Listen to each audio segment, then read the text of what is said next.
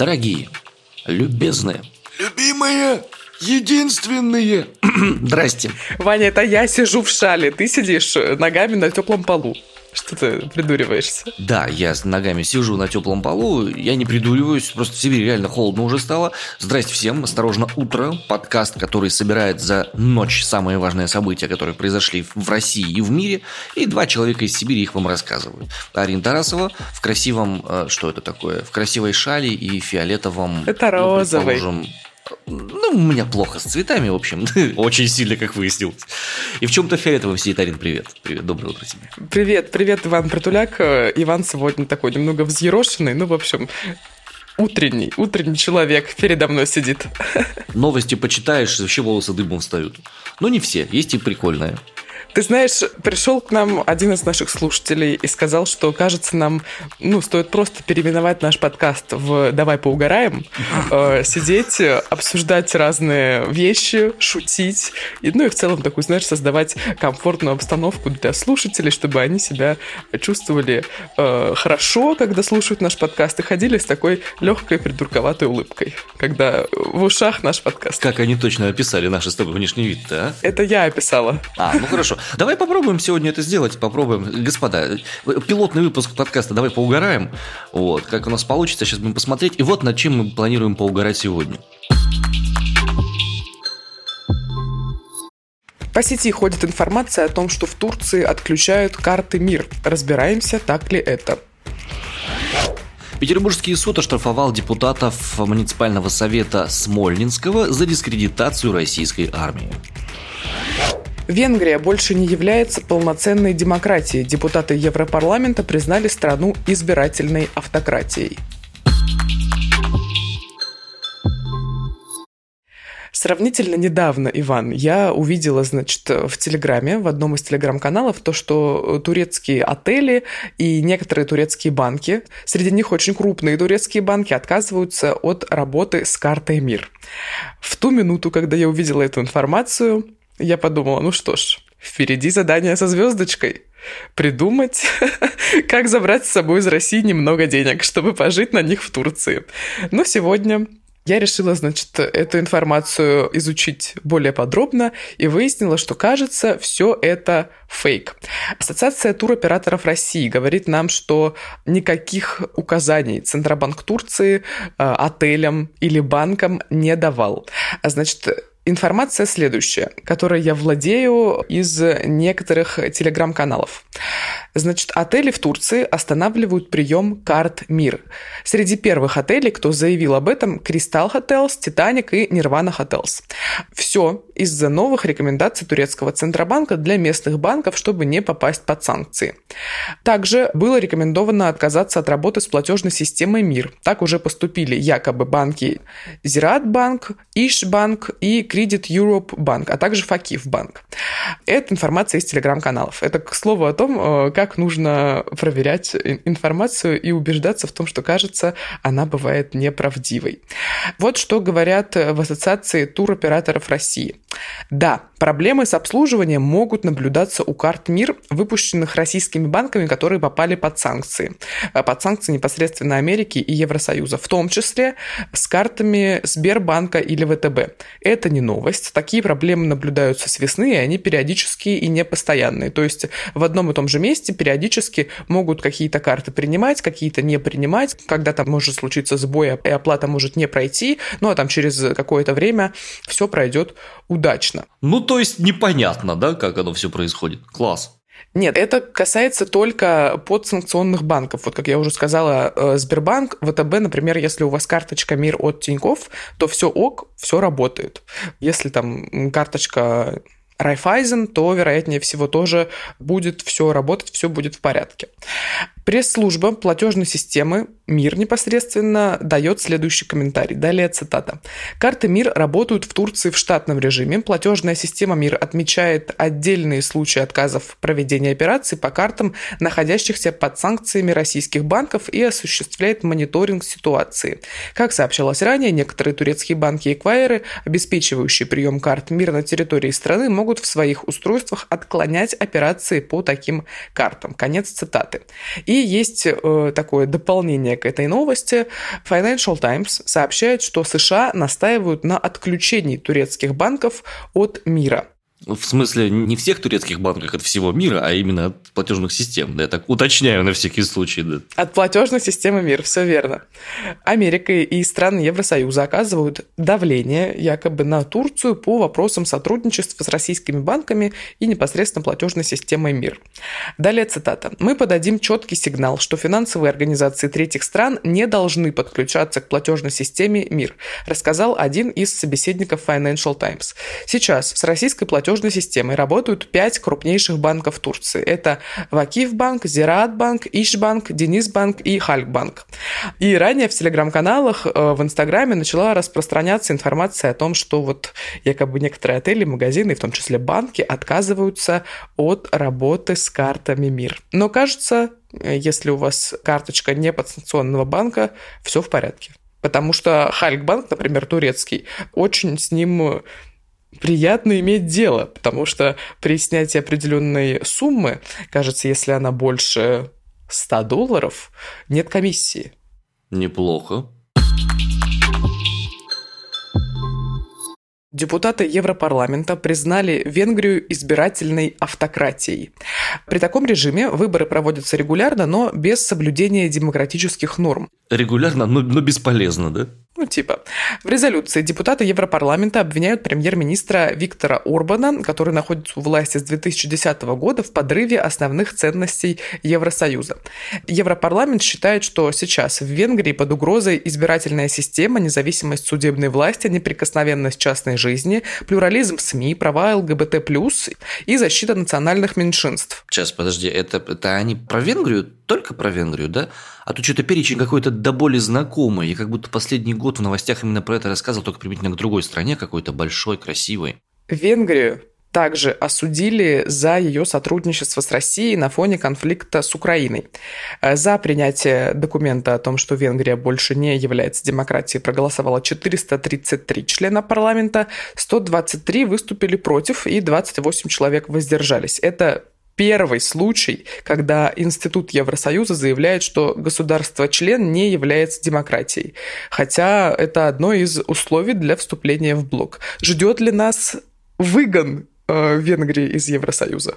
Слушай, ну Вопрос своеобразный достаточно. Так-то мера достаточно символическая. Ну, сама по себе она не несет каких-то гигантских последствий юридических. Однако в совокупности э, это может привлечь внимание членов Евросоюза к этой самой проблеме. И я так полагаю, что есть какие-то другие шаги по увеличению давления на Венгрию. В частности, я слышал о том, что некоторые члены Европарламента предлагают заморозить выделяемую долю бюджета ЕС и сократить финансирование страны на 70%.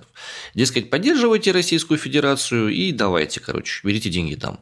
Я не знаю, что будет с Венгрией, если вот это сделают, потому что страна маленькая, не богатая, все энергоресурсы э, ну, большую часть энергоресурсов Венгрия э, закупают у России. Вот, не будет денег, не будет энергоресурсов, будет ли страна? Не-не-не, смотри, слушай, Советский Союз эту историю проходил уже неоднократно. Нет денег на ресурсы у страны, которая находится в центре кубла дикого капитализма будут слать туда бесплатно ресурсы, будут слать туда бесплатно газ, нефть или там в гигантские кредиты, потом кредиты эти прощать, а здесь сажать людей за украденную курицу и там не подключать Красноярский край к газу на протяжении там 5, 7, 8, 10 а, и так не подключают. И так не подключают, да? Ну, там, знаешь, что-то начали говорить, что вот, собираемся подключать. Ну вот, они собираются уже столько, сколько я себя помню, и сколько я знаю, зачем нужен газ в регионе. Вот, ну, сразу давай поймем, что это наши, конечно, ехидные инсинуации и объективных оснований так думать нету, хотя пес его знает. Нет, ну просто газ, газ в Красноярском крае – это моя личная боль из-за того, что у нас здесь проблемы с экологией и со всем прочим, а регион топится углем. Серьезно? Да, а ты думал чем? Слушай, я не знаю, у нас в Омске газа нету, ну, кроме как на нефтеперерабатывающем заводе. Но то мы газом топимся, у нас в северной области это месторождение, и газ по трубам идет сюда. Вань, а у нас сколько месторождений газа? Вот в этом как бы и весь сюр ситуации, что газ добывают здесь, но газом здесь не топят. Хм, может быть, дело в экономической модели? Ну да, просто где-то нужнее этот газ, чем в месте, в котором его добывают. Ну, правильно, да, конечно. Слушай, я думаю, что вот там наверху, там люди гораздо больше знают, что нужнее нам с вами. Это правда. Это прям, это абсолютно объективная реальность. Э, люди, управляющие страной, они гораздо лучше разбираются в том, где необходима поддержка, да. И, в принципе, я думаю, что в какой-то момент времени нам просто нужно перестать думать. А зачем? И также люди наверху знают, что нам важнее и нужнее. Вань, ты поаккуратнее с такими советами, потому что некоторые люди так уже живут много лет. Вот нет, знаешь, на самом деле, по поводу перестать думать, я пытался. Я пытался это сделать, и у меня ни черта не получается. Почему не получается? Потому что думать о том, что происходит внутри человека, думать о том, что происходит в отношениях у человека, это критически важная вещь для того, чтобы повышать индивидуальное свое качество жизни. Рефлексия вообще штука такая, знаешь, очень полезная. Это очень крутая штука, очень полезная. И вот применительно к рефлексии как раз хочу сказать, ищу по сети самого разного рода подкасты и э, хочу порекомендовать сегодня подкаст отличный, который удалось послушать, называется «Дышите». «Дышите» подкаст психологического толка, две подруги там, две девушки, девушки, одна в терапии давно, другая сама психотерапевт, они рассказывают о том, что происходит внутри человека, находящегося в процессе терапии. И не только. У них уже три сезона вышло. Очень интересная штука была. Мы с женой ехали в машине, значит, э, она у меня психотерапевт практикующий длительное время уже. И вот слушаем этот подкаст, и она периодически просила меня поставить на паузу. Почему? Она начинает говорить, вот а то, о чем девчонки говорят, это во многом то, с чем к ней сейчас приходят ее клиентки. То есть это имеет реальное, действительное отражение реальности. И, допустим, там тема была, э, есть ли жизнь после 30? Да, девушки эту, этот вопрос обсуждали. Тревоги, страхи какие-то, которые возникали. И выяснилось, что ну, там, нам, мужикам, кажется, это абсолютно глупой вещью, но со стороны женского сообщества это действительно большая сложная проблема, потому что есть и социальное давление определенное, есть и психологические собственные установки, и внутрисемейное давление, и прочее, и прочее, и прочее. И вышли на очень большую, серьезную, интересную тему. А я посмотрел, то есть я не все выпуски послушал, но то, что я послушал, мне объективно понравилось. Э, рекомендую послушать, у нас ссылка будет в описании этого подкаста. У них третий сезон сейчас идет, и третий сезон у них посвящен сложным эмоциональным переживаниям, гибель близкого человека, э, развод серьезный, какие-то вот такие вещи. Если вы ищете поддержки, если вам необходимо получить некую опору, послушать такое понимание, ну вот этот подкаст как раз дышите именно для этого может пригодиться. Ссылочка еще раз в описании нашего подкаста лежит. В Петербурге суд оштрафовал депутатов муниципального совета округа Смольнинское за дискредитацию российской армии. Напомню, 8 сентября Совет э, МО Смольнинская принял решение обратиться к депутатам Госдумы и предложил выдвинуть обвинение в госизмене против президента Владимира Путина. Депутаты также хотели добиться отстранения президента от должности. За это, соответственно, полиция пришла, сказала, вы что, а, ну, очень сильно глупость какую-то делаете, и завела на них протоколы о дискредитации ВС РФ. Соответственно, 5 депутатов получили по этой статье штрафы в размере от 44 до 47 тысяч рублей. Дмитрий Полюга получил 47 тысяч рублей, Никита Юферев 46 тысяч рублей и Анна Киселева, Иван Чеботарь, Дмитрий Балтруков по 44 тысячи рублей каждый. Из интересного, Дмитрий Полюга, как мы выяснили, амич. Он родом из Омска. Мы с ним учились в одном университете, как выяснилось, опять же. Он на математическом факультете учился, я на юридическом факультете. Между нами была большая-большая разница. Вот еще у тебя на свадьбе свидетелем был, наверное, там торт вывозил, нет? Нет, нет, нет, нет. Э, этого не было, но мы нашли еще общих знакомых среди, так сказать, нашей вот тусовки, которая вот сейчас в Омске существует. Из чего я делаю вывод, что Омск действительно большая деревня, где все друг друга относительно знают, и вот такие вот знакомые у нас тоже, как оказалось, есть. Интересно интересно. На математическом человека учился, это многое объясняет. В частности, как быстро он отсчитал штраф, чтобы заплатить его прокуратуре. Да, да, да, в том числе. Ну, в общем, факт остается фактом. То есть это все равно дискредитация оказалась. У меня сейчас начинается такое ощущение, что сейчас, в принципе, вот статья дискредитации превращается в такую в большую-большую резину, которую можно натянуть на вообще что угодно. Ну, вообще, я думала, что будет посерьезнее наказание, честно говоря. Ой, слушай, это же очень просто делается. Посмотрят в соцсети, найдут еще два подобного рода нарушения и переквалифицируют из административной в уголовное все это дело. И дальше уже там три подряд таких дела, и до свидания. И ты уже сидишь, сидишь какое-то время.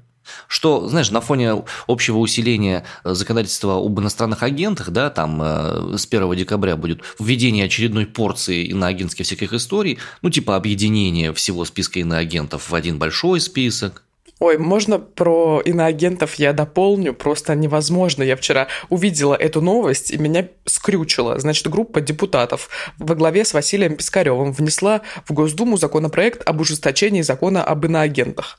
Теперь штрафы могут грозить тем, кто намеревается стать иноагентом идеи, что можно считать э, за намерение.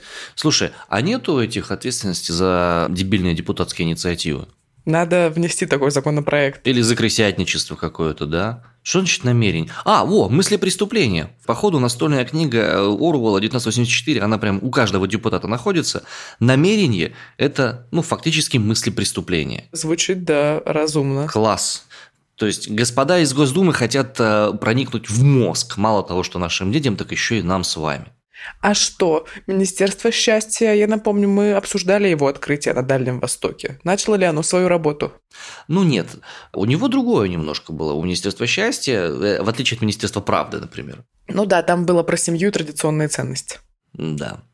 Посмотрим, к чему эта катавасия приведет, но я категорически против того, чтобы намерение считать чем-то законченным. Есть же даже специальное, ну как, даже за убийство, за намерение, не которое не подтверждено действиями, никакого осуждения детального не будет, если не про терроризм речь идет. Ну как можно доказать намерение? Слушай, следователи не зря получают свои деньги. Они смогут доказать. Партия сказала «надо», следователи сказали «сделаем». Я не сомневаюсь ни на, ни на вообще миллиграмм в следователях Российской Федерации. Но все-таки... Они большие специалисты. Это правда. Ваня любитель, я хотела сказать, ракет и вкусных конфет, Есть но на самом деле Ваня. любитель автомобилей. Так вот, Ваня, я тебя хочу расстроить, потому что АвтоВАЗ главный производитель машин в России, сняли с производства приличную модель Ladu X-Ray из-за высокой доли импортируемых компонентов. Об этом сообщил официальный представитель компании. Да ты что? Удивительно. Да, ранее на Восточном экономическом форуме в этом году президент АвтоВАЗа заявил о намерениях восстановить практически всю досанкционную линейку уже в следующем году. И тут вот такие похороны Lada X-Ray случаются. Подстава. Слушай, ну вот если бы я покупала автомобиль отечественного производства, то Ладу X-Ray в целом я была бы не против взять. Она прилично выглядит. На ней можно хоть где-то проехать. Не, я тоже был не против ее взять, если бы не заведомо заоблачный ценник. А сейчас и проблемы такой не будет. Нету комплектующих, и оп, и не сделали. Подожди, а как же серый импорт? А как же Иран? А как же Китай? Как же эти лепшие кореша, которые должны были оказывать поддержку нам, техническую, материальную, что, не срослось, что ли? Ну, подожди, может быть, э, там еще не нашли нужные детали или еще не подготовили вот то самое необходимое для Лады X-Ray, потому что, согласись, все-таки такой персонаж достаточно нестандартный. Я имею в виду Ладу X-Ray. Ну, относительно общей линейки ладовских машин, то, скорее всего, да. Ну, самый европейский персонаж из всех машин АвтоВАЗа. Не, знаешь, главное, чтобы АвтоВАЗ выпускал две модели. Да, это Гранта и ВАЗ-2121, она же Нива. А Волга тоже от АвтоВАЗа? Не, это ГАЗ, это, это разные вещи. Извините. Ну вот смотри, я просто хотела привести сразу пример. В тот момент, когда я была в Арктике, э, я находилась совсем недалеко от Кольской сверхглубокой скважины. О, ничего себе, это вот то легендарное место, да? На данный момент это самая-самая, да, глубокая скважина в мире. И мы туда поехали, знаешь, на чем? На чем? На Волге. Так, стоп, на Волге какой? Новый или старый? На старой. А у нее спереди два места было или один диван большой? А, Вань, мы туда вошли в шестером или в семером даже. И еще для баяна Там место три ряда нашлось, да? сидений. Но история-то в другом, мы просто не доехали. Да, встала. Ну да, там шли дожди, и, значит, Волга очень низкая машина, мы не смогли проехать, и просто, знаешь, по волшебству возникает э, такой мини-венчик небольшой. Ну и мы доехали на минивенчике, и обратно нас тоже ребята местные довезли, посмотрели мы эту Кольскую сверхглубокую скважину. Ну, и смех, и грех, потому что это просто такая законсервированная щель в земле, и по сути, ты видишь только крышку и на сколько метров э, она э, уходит под землю. Ощущение сверхглубокости не появилось. Абсолютно нет. И как бы вероятность того, что под этой крышкой что-то есть... Крайне мало. Она 50 на 50. Может, просто по соседству сделать. Ой, слушай, я переживаю глубоко, конечно, за автопром, за отечественный в меньшей степени, в большей степени, в принципе, за весь автопром, который у нас в потенциальном стране может быть, потому что, несмотря на уропатриотические заявления, перестроим, обгоним, вот это вот все, факты пока говорят об обратном. Не наладили еще пока серый импорт запчастей нормально из Китая, не наладили серый импорт запчастей из Японии.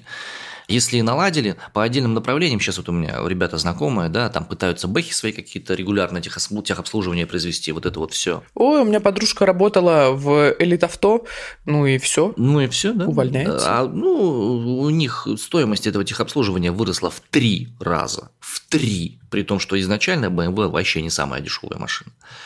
Что-то случилось, спросите вы нас? Да, что-то случилось. Нужно сначала как бы координировать экономические действия, а потом уже политические действия наворачивать. Ну, это по моему сугубо притуляцкому мнению.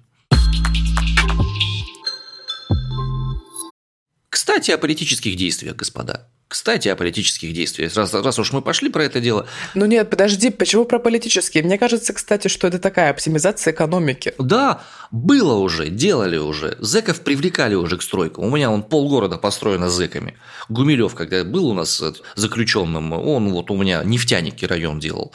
Показываю за спину, хотя вы этого не видите. Мне кажется, мы так э, грубо называем этих людей. Это люди с опытом пребывания в тюрьме. А, то есть мы решили толерантность вот настолько двинуть вперед. Ну ладно, окей. Короче, в чем история? Строительный рынок, господа, как оказывается, у нас испытывает дефицит кадров. Об этом заявил вице-премьер. И чтобы его а, что-то случилось? покрыть, да, на стройки приглашают привлекать северокорейских рабочих и осужденных по нетяжким экономическим статьям. Подожди, северокорейских? В том числе, да, тут новость она такая большая. Настройки России могут привлечь до 50 тысяч рабочих из Северной Кореи. Об этом говорит вице-премьер Марат Хуснулин. Они считают, что действительно есть дефицит, есть разнообразные способы улучшения жизни и качества, и вот э, Северная Корея – это один из вариантов.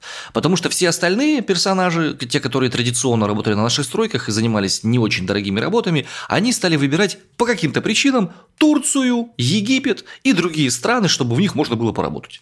Если 50 тысяч из Северной Кореи, то значит ли это, что 50 тысяч россиян в Северную Корею? Жуть! Типун тебе на все известные места. Сплюнь немедленно.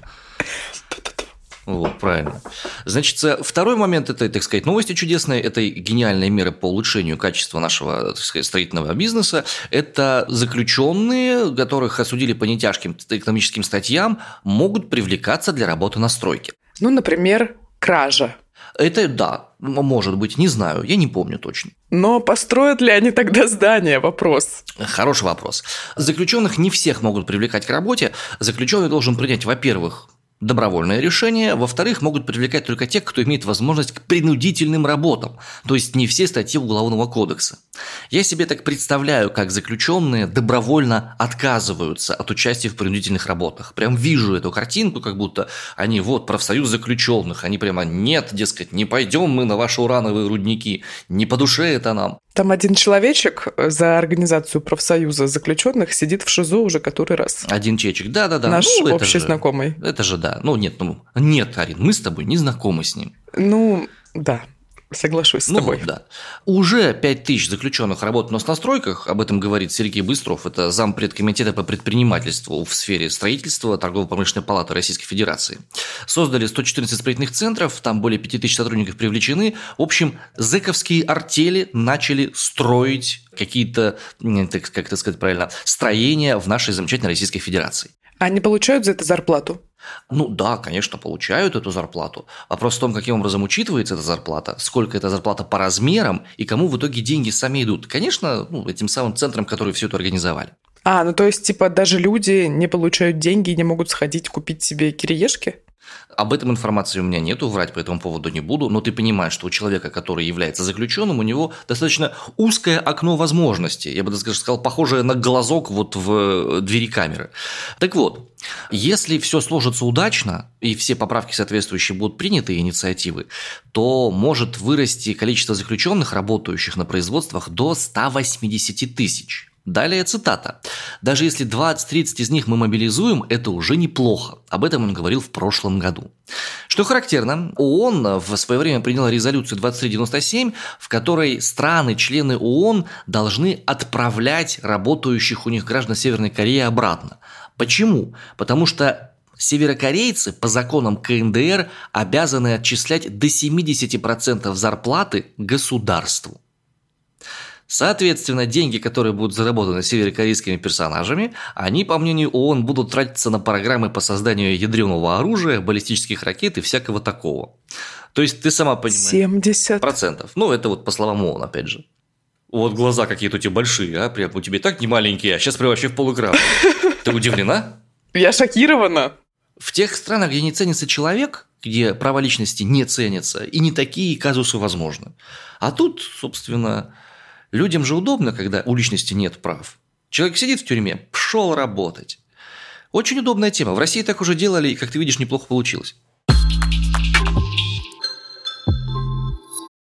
Так, ну что, коллеги, заканчиваем наш замечательный пилотный выпуск подкаста «Давай поугараем». Не знаю, удалось ли нам его сделать удачно. Ну, кажется, э, новостная составляющая все-таки перевесила, да? Все-таки она такое, превалирует такое, в этом выпуске. Но это да, это наша просто, наверное, какая-то профдеформация уже. Это был подкаст «Осторожно, утро». Все-таки Иван Притуляк из Омска. Арин Тарасова из Красноярска, да. А вы знаете, что у нас завтра день рождения? Не у нас с Иваном, а у нашего подкаста 17 15 сентября нам целый один год. Ровно год назад, практически без одного дня, вышел трейлер подкаста «Осторожно, утро», запустилась студия «Осторожно, подкасты», и мы с Иваном уже тогда несколько дней работали вместе и писали тестовые выпуски для того, чтобы 20 сентября запустить первый эпизод. С днем рождения тебя, с днем рождения тебя, с днем рождения, осторожно утро, с днем рождения тебя. Пойдем задувать свечи. Давай, давай, задуем свечи там, что обычно делается. Господа, если вы испытываете непреодолимое желание поздравить нас с праздником, если любовь рвется вас изнутри, вы знаете, где нас найти. Социальные сети, группа Телеграма «Осторожно, подкасты», социальные сети «Осторожно, подкасты». Наши с Иваном социальные сети. Осторожно, Арина и осторожно, Иван. Совершенно верно. Ну и на Ютубе, кстати, вот на Ютубе очень любим читать комментарии. Прям классно. Прям. И можем их комментировать обратно, кстати. Это достаточно весело, просто и бесплатно. Ждем вас там. Подарки можно перечислять в материальной и нематериальной форме. Да хватит денег у людей просить, уже второй, второй день просишь. Не стыдно? человек с теплым полом в доме. Я экспериментирую с монетизацией подкаста. Отвали.